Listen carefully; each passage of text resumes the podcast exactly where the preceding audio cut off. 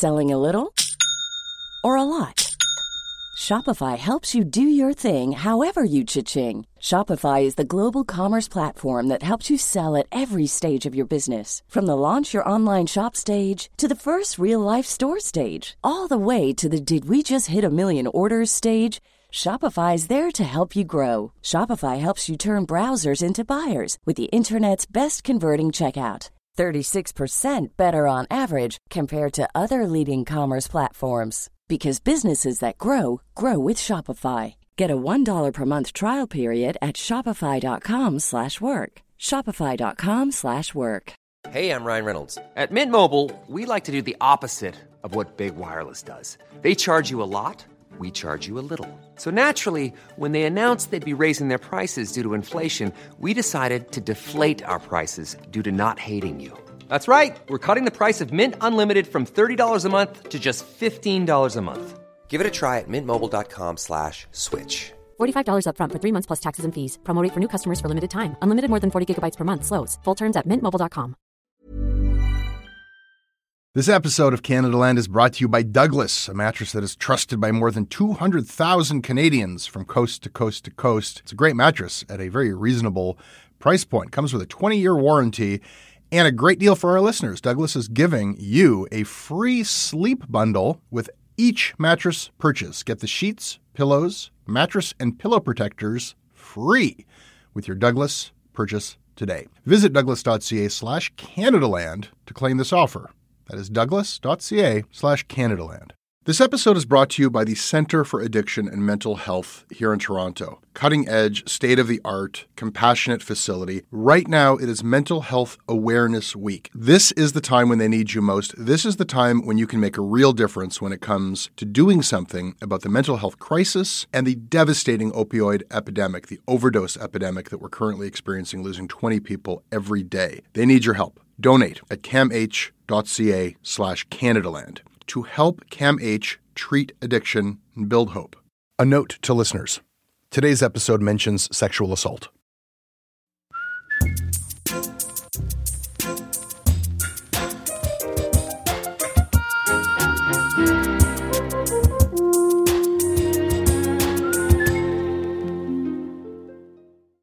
I got some unfortunate news to report for you guys. It's looking like the city lost another legend. I, am seeing multiple reports that Debbie Gang has passed away from a fentanyl overdose. Toronto Debbie Gang, aka Debbie Parkway.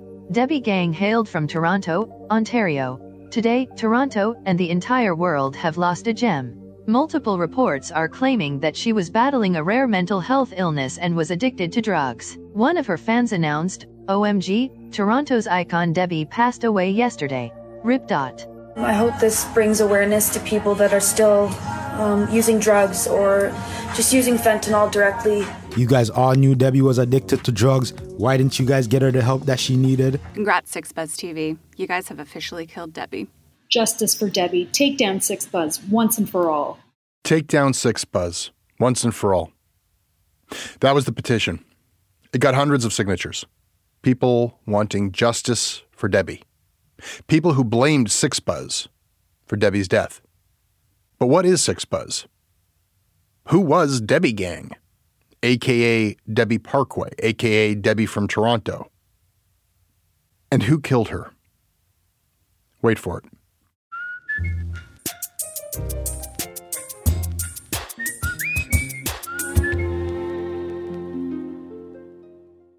This episode of Canadaland is brought to you by Mark McCoy, Ken Shaljo, Loran Hutton, Matthew Day, Amaya Snowden, Christopher Lynchon, Ahmed Al Talibi, and LJ. My name is LJ, and I'm a sessional instructor in Vancouver. I support Canadaland because when I was new to Canada, I wasn't sure where to find critical takes on the mainstream media. A friend pointed me to Canadaland, and I've been a fan of the expanding offering of podcasts ever since. I especially appreciate comments for their deep dives on issues like policing. I've been fascinated with Six Buzz since I first laid eyes on it, maybe four years ago. Our deputy editor at the time, Jaron Kerr, brought it to my attention. What he showed me wasn't a rival website, it wasn't a news organization, it was an Instagram account. An Instagram account with an audience that was bigger than the readership of most news sites. And it had a different audience than other news sites the audience that everybody wants, but that nobody can get young people. This is the holy grail in the news business. How do you get young people? I have seen newspapers launch special sections. I have seen the Toronto Star sink tens of millions into a tablet app that they were certain would attract a whole new generation of readers. I have seen news organizations pander and try to talk about youth issues and try to talk in slang, and it just never ever works. It never feels natural, and those readers never come. But Six Buzz got them. When I first saw Six Buzz, it had thousands of them, and today they have over 2 million followers for local Toronto coverage. But what is this coverage? What is Six Buzz? I asked journalist Nicole Jankowski, who investigated Six Buzz for Toronto Life magazine. So, Six Buzz is, I guess, a viral meme account at its, you know, that's how it originated. It was kind of a content aggregator. And as they grew and their audience hit close to 2 million, they wanted to really branch out and really own their content. So create more original stories. What you see on Six Buzz's Instagram account are pictures and tweets and video clips of people who you see all the time in Toronto, but who you almost never see in Toronto media. Teenagers, people in their 20s, black kids, brown kids. It's from the perspective of young POC growing up right in the downtown core or out in the, the suburban, like the sprawl. Brampton, Scarborough, Mississauga, and elsewhere. Sixbuzz has a knack for finding random but compelling everyday stuff, stuff that's posted to the internet by other people. Sixbuzz finds it and blows it up. What kind of stuff? You know, sometimes it's a 2 a.m. brawl in a Burger King.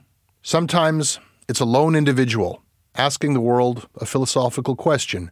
Why is it y'all don't date strippers?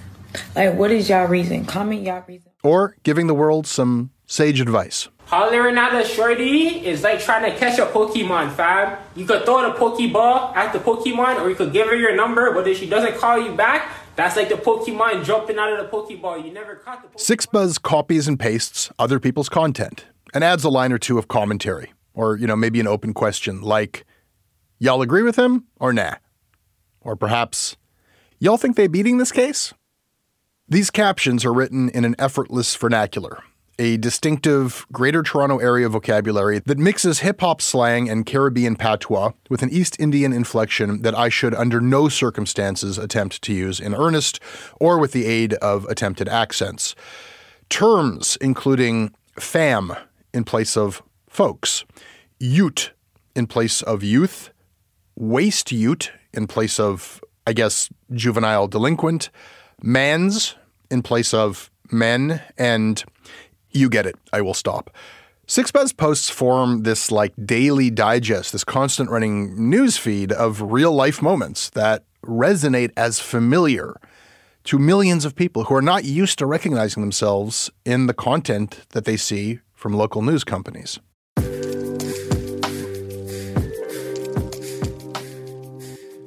One milestone post in the short history of Sixbuzz was a screen grab of a tweet from a woman who had just witnessed a life changing moment in a shopping mall food court. It's by someone with a Twitter handle, M Wonder, and they tweeted out a man proposed to his girlfriend in the STC food court, which is Scarborough Town Center, while they were eating junior chickens. I'm tired of Scarborough. East End fairy tale, commented one Six Buzz reader. That reader was Drake. Six Buzz exploded in popularity, and they started making real money. They sold sponsored Instagram posts to brands for as much as $10,000 a post. Often, sponsored posts were not identified as such. They launched a music label and scored a two album deal with Warner. They cut a deal with Bell Media to develop the Much Music digital relaunch.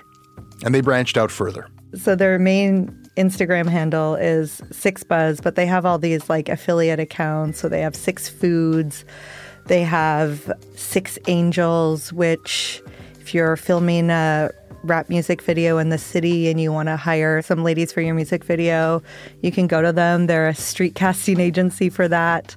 They have motorsports that are like water sport rentals that you can rent from them now.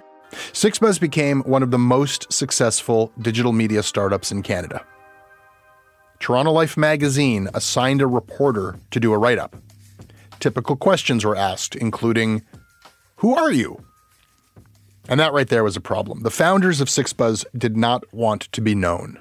Now, these dudes have long been a mystery, and people are always asking me who is behind this account.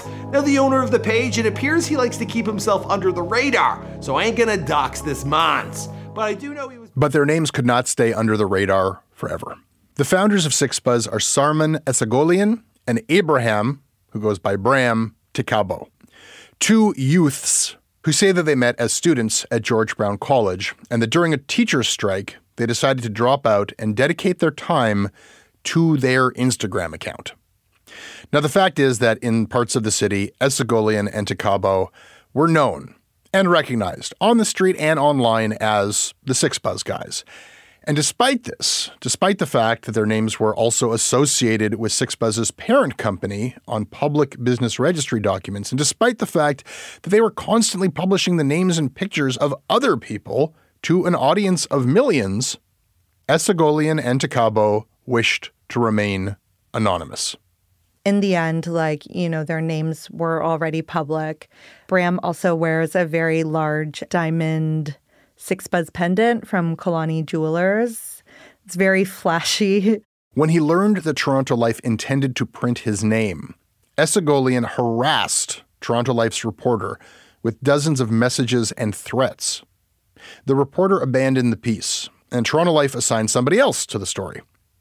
This time, it was Esagolian's co founder, Abraham Ticabo, who sent the threats. And once again, that reporter bailed as well. Finally, Nicole Jankowski took on the story. She struck up contact with Abraham Bram Ticabo. I did receive a text message from Bram telling me to uh, stop asking about Six Buzz. You know, we had a bit of a, a tense back and forth where I tried to push him to speak to me, to talk about the business, about what it was they were building, about what their goals were. And and he said he wasn't going to and I really had to push him on this. I think I had to ask like 3 times, but he did tell me the reason he didn't want to be named was, you know, he he has friends who have been killed in the city and you know, it's it, it's a fear that that they have that uh, with their identities public that you know they could themselves become a target. So why would two guys who repost funny memes be worried about being targeted? Maybe it's because they post more than just funny memes. Sixbuzz also posts gang stuff. When three members of Menace Gang, MG, from Alexandra Park shot an early morning video of themselves outside of a Regent Park building, flaunting stacks of cash and basically daring their rivals, what are you going to do about it? Sixbuzz boosted that signal, effectively publicly humiliating gang members from Regent Park for allowing such a display. Local writer and performer Mustafa the Poet tweeted Sixbuzz pits communities against each other. Then Toronto Sun criminalizes us when we're eventually killed. It's a whole operation. There are other reasons why people might have wanted to hurt the guys behind Sixbuzz. You remember Chair Girl? Marcella Zoia? She's the young woman who filmed herself throwing a chair off of a high rise condo balcony and onto the Gardiner Expressway, leading to criminal charges and a later aborted appearance in a Drake video. Well, she apparently did this in the hopes of getting a repost from Sixbuzz. Before Chair Girl, there was another incident with a chair being thrown off a high rise onto the Gardiner. And in that video, you can hear someone in the background taunting like six buzz, six buzz, six buzz and that video was filmed to submit to their account. It was posted, and then the incident with Chair Girl that happened just a couple weeks later in, in what I would think is a copycat. So at some point, Sixbuzz went from an account that would repost content that, you know, people were making anyhow to a brand that people would make content for in the hopes of being reposted. Sixbuzz says that they get up to 2,000 direct messages a day from people who want their content featured. Sixbuzz did not invent this format. World Star Hip Hop is a massively popular website, predates Instagram, that began by sharing things like street fight videos, but then came to inspire them. Increasingly, people started filming altercations while chanting World Star, and some fights were clearly staged for the purpose of making it onto World Star. And like World Star, Sixbuzz generates celebrities of a kind. Some have gotten sort of famous by being reposted in videos by Sixbuzz, and some have gotten sort of famous for their contributions to the Sixbuzz comment section, which are an absolute free for all. So, looking at this cast of characters, these local celebs who have uh, used Sixbuzz as a springboard, some have gone on to make money as rappers or in the influencer business, but most of them are just in it for the influence itself, the clout. And that brings us to Debbie.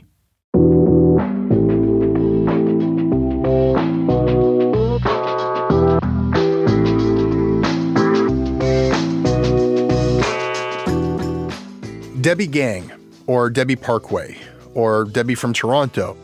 Researching Debbie videos and trying to figure out like a timeline is kind of a nightmare. Her own Instagram account has been set to private, and it seems that Sixbuzz has also made their reposting of her uh, inaccessible to the public. Which is not to say that you cannot find Debbie videos. There are tons. Videos and reaction videos, most of them were not posted by Debbie, they were posted by other people, making fun of her. The earliest I could find is from September 2018. And what you see here is a baby faced, chipmunk cheeked kid. Uh, hard to say how old from the video. She could pass for 12. Turns out she was 15. And what she's doing in the video is she's talking a lot of shit. Well, right here, I got a message for all you fake fucking rappers. You act like you from the streets. You act like you money. You don't have shit, dog. Like I'll fucking box you the fuck out. I've lived the street life. I fucking understand it. Fuck off. Debbie is white, has a goofy page boy haircut, and looks in that video like she might be filming herself in her mom's suburban kitchen. The way that she looks clashes so much with the way that she talks that it's funny. People found Debbie funny. Sixbuzz found her funny, and soon she was a regular personality on their page. What do you look for in a man? I have a man, but as long as you're making dollies, that's all that matters. I can't fuck with these broke boys. Mm-hmm. If you ain't selling jugs, don't talk to me. The joke of Debbie fronting as a dangerous street thug was retold with slick production values in a music video released in October 2018 by Toronto rapper Bully, but a year before he was shot dead on Christmas Eve. This video starts with Debbie in a hoodie outside of a housing complex, swaying menacingly and cradling a huge stack of cash. You guys say I don't have bands. Eh? Like, yo, what is it then? Like, honestly, I already know what it is. You already know what time it is. 10 down. Like, Most videos you'll find of Debbie are a lot more lo fi than that bully video. The thing that made Debbie novel as a local internet personality is that just about anybody could do a video with her. She could often be found on the street, at Yonge and Dundas in front of the Eaton Center, around Lawrence Heights, the neighborhood known as Jungle, and outside of random subway stations. People would recognize her, whip out their phones, and goad her. She could be counted on to take the bait. Wow. I'm with Debbie. You man, you guys are not winning for shit. Whoa. He just said go suck your He just said suck yourself. It's okay. Get out of the car then. If you're- Whoa. Some people tried to get her riled up into fight mode just for a laugh, only to retreat when she really got going. Oh shit, you're gonna try to fight me? Nah,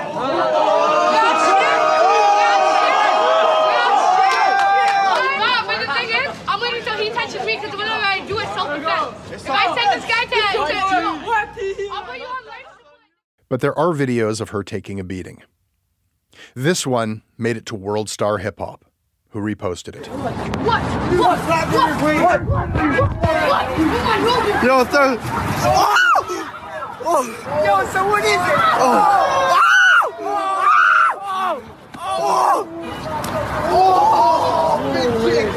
The Karate Kid. Debbie went international. You know, normally you would hope that a video of a teenage girl being assaulted as people watched and laughed would not make for the most fun, popular, viral content. But a combination of factors somehow made it seem okay for thousands of people to share these clips. I mean, for one thing, Debbie often seemed to be the instigator of conflicts. And she'd get up in guys' faces, she used the N word, dared them to take the first swing. A caption added by WorldStar to that clip claimed that she had accused her Asian attacker of spreading the coronavirus before he beat her up. Who knows? Debbie sightings in Toronto were frequent, and people could boost their own profiles online by filming a Debbie clip that went viral. There are videos of Debbie staggering around Toronto, obviously under the influence. There's a video of Debbie gulping a fistful of Xanax pills. There's a video of Debbie confronting some people and then having fireworks shot at her. There's a video of a group of cops violently arresting her. It became like local legend Debbie, where will she pop up next? One time, somebody drove Debbie out to Drake's mansion on the bridle path and filmed her on the street hollering at his house, calling him out. You guys see these guys are t- trying to tell me to leave because Drake didn't want it. Drake knows I could crush him in ball any day. Drake's a fucking peon, bro. Drake knows I run the city over here. Come on now, Drake. Come on. Come outside, fat. Come outside, fat. Within the subgenre of rap beefs, where opponents are supposed to be evenly matched, and where Drake graduated from beefing with Meek Mill and Pusha T to Kanye, well, Drake versus Debbie, that was a fun joke. But it worked. Debbie's name got a boost that night. Drake actually responded. Debbie, don't pull up to my crib on game day talking about you're gonna sauce man and shit. Like you cursed my old jumper today, like you know what I'm saying? I don't like all that energy, like negative energy, man. Keep that energy away from me, man. Stop pulling up to my crib when they have games to win and shit. Around that time, various local internet media entities, Scarbuzz, Six Star, it's hard to tell which. There are dozens of Six Buzz clones out there. Somebody saw a dollar to be made from managing Debbie Parkway, working directly with her to make content not just reposting her content for clicks. And she begins to appear in a slew of interviews with various local YouTubers and influencers. These clips look different than her street videos. Debbie looks healthier. Her hair's been done. She's flashing shiny jewelry and goofing around with her interviewers. Her hosts are all obviously having a laugh at her, but they also crave her clout. Her audience is way bigger than theirs. At least in these videos, she seems to be having fun and seems to be in on the joke.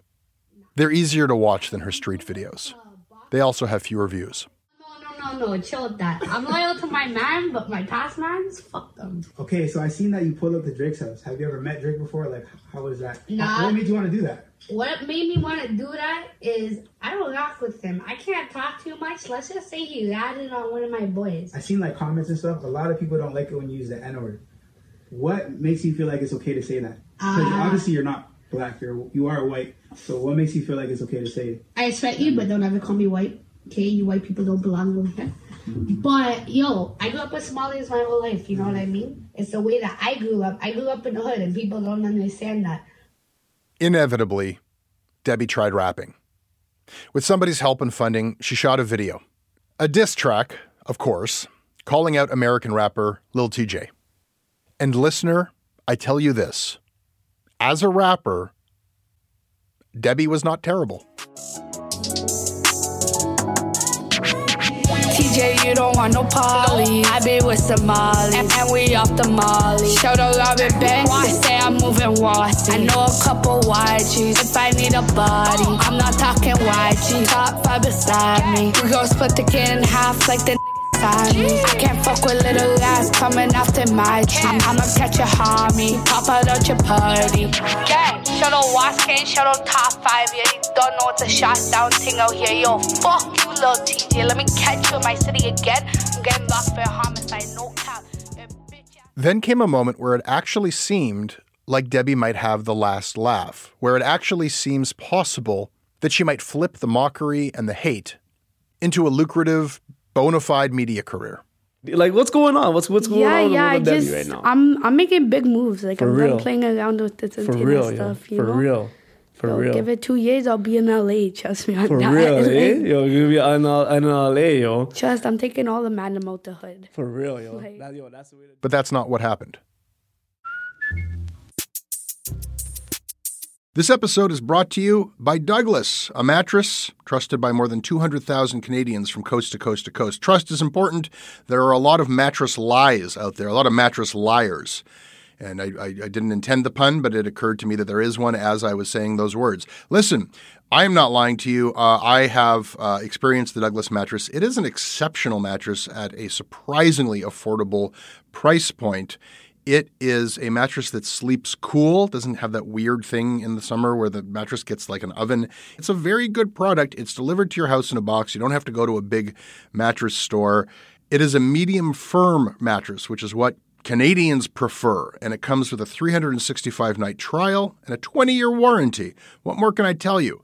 Douglas is giving our listeners a free sleep bundle with each mattress purchase. Get the sheets, pillows, mattress, and pillow protectors free with your Douglas purchase today. Visit douglas.ca slash Canadaland to claim this offer. This episode is sponsored by BetterHelp. Uh, it's amazing the things that we tell ourselves to talk ourselves out of getting help. Anybody who's actually gotten help knows that the process of getting things off your chest, of taking your stressors, your problems, and just like not letting them be bottled up, working through just conveying them to somebody half of the battle is just doing that. You unburden yourself. And you know what? If you have a real mental health professional, no, they don't have magic bullets or magic words that make it all go away. But often they can help you see things a little bit differently and guide you to strategies or tools or to a new perspective that actually does help. As the largest online therapy provider in the world, BetterHelp can provide access to mental health professionals with a wide variety of expertise in mental health. Because you listen to this podcast, you get 10% off of your first month at betterhelp.com slash Canadaland. That's betterhelp.com slash Canadaland. In her final video appearance, Debbie was back on the street.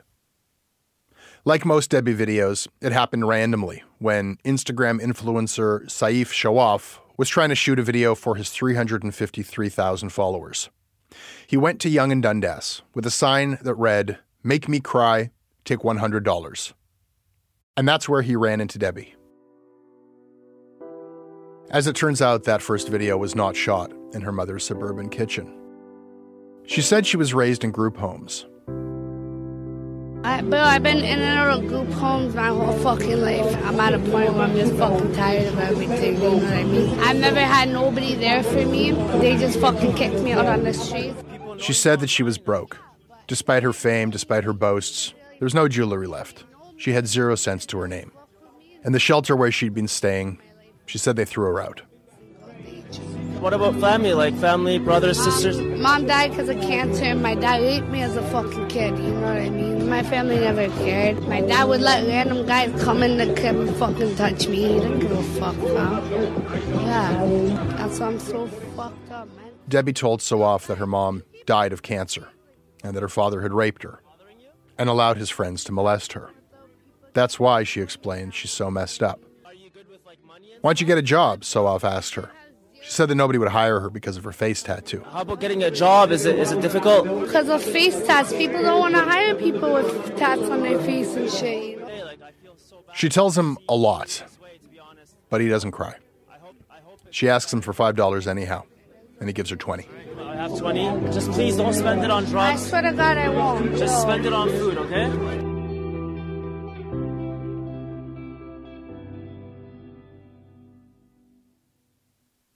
Debbie died of a reported fentanyl overdose six days later, on November 2nd, 2021. Her name was never Debbie. It was Alexis, Alexis Matos. She was 18 years old at the time of her death. 15, it seems, when Six Buzz first began featuring her videos. I don't know why you guys all knew Debbie was addicted to drugs. Why didn't you guys get her the help that she needed? But you know how the game goes, man. Once you die, everybody misses you, everybody loves you, everybody cared about you. It's all fake, man. It's all effing fake. I ain't really got much to say. I don't really feel nothing about it. RIP Debbie though. That's all I gotta say. And I'm saying hopefully you junkie rappers use this as a lesson. Stop doing all these crazy drugs. Stick to weed and alcohol. But anyways, man, let me know your thoughts in the comment section. Hit that like, hit that share, hit that subscribe button, hit that notification bell. You done know. As soon as the death of Alexis Matos was even rumored, Sixbuzz was widely condemned. A petition popped up to cancel Sixbuzz. It's not clear who this petition would be sent to or who supposedly had the power to cancel them. Somebody started a GoFundMe campaign to pay for the funeral. Another funeral GoFundMe popped up, seemingly from Sixbuzz, asking people to raise $50,000 for an elaborate funeral which is what they imagined Debbie would have wanted. Six Sixbuzz kicked in $2,500 of their own. That effort has since disappeared. In the end, the city of Toronto paid for her funeral. But who is responsible for her death? Here again is Nicole Jankowski. I mean, I think people are responsible for their own individual actions. I mean, addiction is a really cruel disease. And I would say that Sixbuzz isn't any more responsible for her death than, you know, politicians, than the way our healthcare industry maybe treats addicts, which is um, getting a little bit better with access to methadone. But I don't think that Sixbuzz is.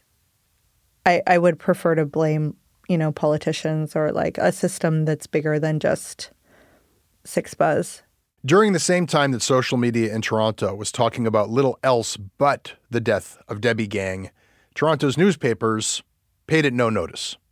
With the exception of the Toronto Sun, which described Debbie as a vulnerable girl clearly struggling with addiction and homelessness who was exploited and bullied when Sixbuzz and others reposted her videos. And in the online version of that story, the Toronto Sun reposted some Debbie videos. We sent the founders of Sixbuzz questions, asking them about the threats that they sent to Nicole and about how they felt morally okay boosting Debbie's videos to a massive audience when she was clearly sick, homeless, addicted, underage, and obviously not benefiting from the exposure. And one of them, Bram, wrote us back, not with answers to our questions, but to say this literally began one of the newest media organizations in Canada with $250 to my name. One of the few successful black owned ones, if not the only successful one. And the city I do it for still manages to villainize me. There is not much winning that we can do, especially in a white man's playing field, which is why I'm constantly turning down other media requests.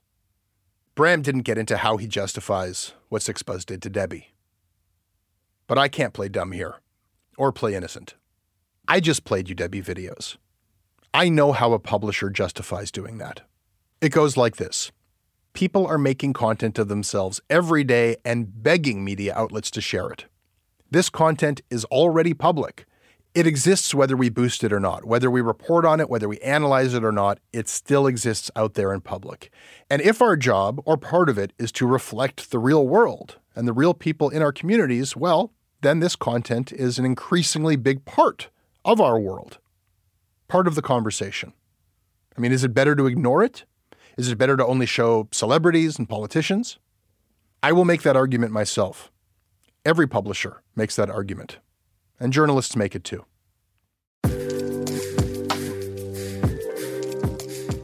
I asked Nicole Jankowski how she and Toronto Life explained their decision to publish the names and photos of the founders of Sixbuzz, even though they claimed that that kind of exposure could get them killed. In the end, like, you know, their names were already public. They had been circulated on social media before. It's really not difficult to find out who they are with, you know, like a few minutes of searching. And so I felt like, you know, people in the community already knew who they were. You can't run a media outlet and be anonymous and also hide behind anonymity and treat people badly. And there needed to be some sort of accountability. They were already public on the internet, if you knew where to look. And they were no angels. They treated people badly in public. You can't act like that and then get mad at Nicole just for drawing more attention to what's already out there. I agree. But I also know that that is the exact argument that Sixbuzz could make for why it was okay to exploit Debbie. Sixbuzz did not dox Debbie. Alexis Matos was acting out on public streets and posting public videos of herself on social media. What happened is not even a Toronto specific phenomenon. To greater and lesser extents, there are similar social media accounts existing in cities across Canada doing the exact same thing. Are all of those accounts similarly responsible when things go sideways? I like to think that what I wrote was a little more nuanced than what they do, which is like post videos without a lot of context or background. But definitely, like it occurred to me okay, we're publishing their names and photos of them. You know, like this is going to get a lot of clicks. Honestly, I was a little disappointed they didn't put their faces on the cover. Alexis Matos made videos of herself. Sixbuzz made Instagram posts with those videos.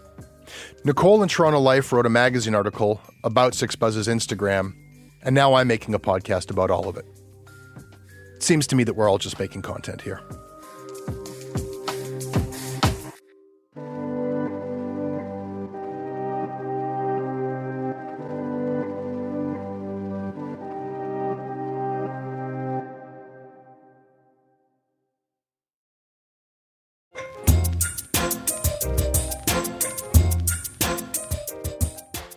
That is your Canadaland. If you like it, please support us. You can email me at jesse at canadaland.com. I read every email that you send. We are on Twitter at Canadaland, and our website is canadaland.com, where you can find a new episode this week from Commons, who are doing an incredibly revealing and astonishing and surprising season on mining, on Canadian mining. There's good shit there. Check it out. This episode was produced by Tristan Capacchione with Damalola Onome. Our senior producer is Sarah Larniuk. Our managing editor is Kieran Oudshoorn. Special thanks to Dory Smith and to Katie Hernandez.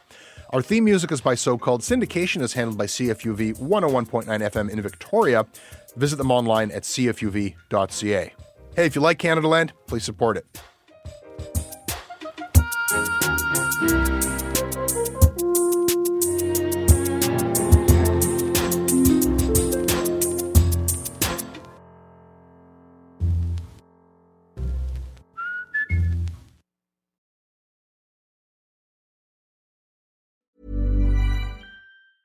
Planning for your next trip? Elevate your travel style with Quince. Quince has all the jet setting essentials you'll want for your next getaway, like European linen, premium luggage options, buttery soft Italian leather bags, and so much more. And is all priced at 50 to 80% less than similar brands. Plus, Quince only works with factories that use safe and ethical manufacturing practices. Pack your bags with high-quality essentials you'll be wearing for vacations to come with Quince. Go to quince.com slash pack for free shipping and 365-day returns.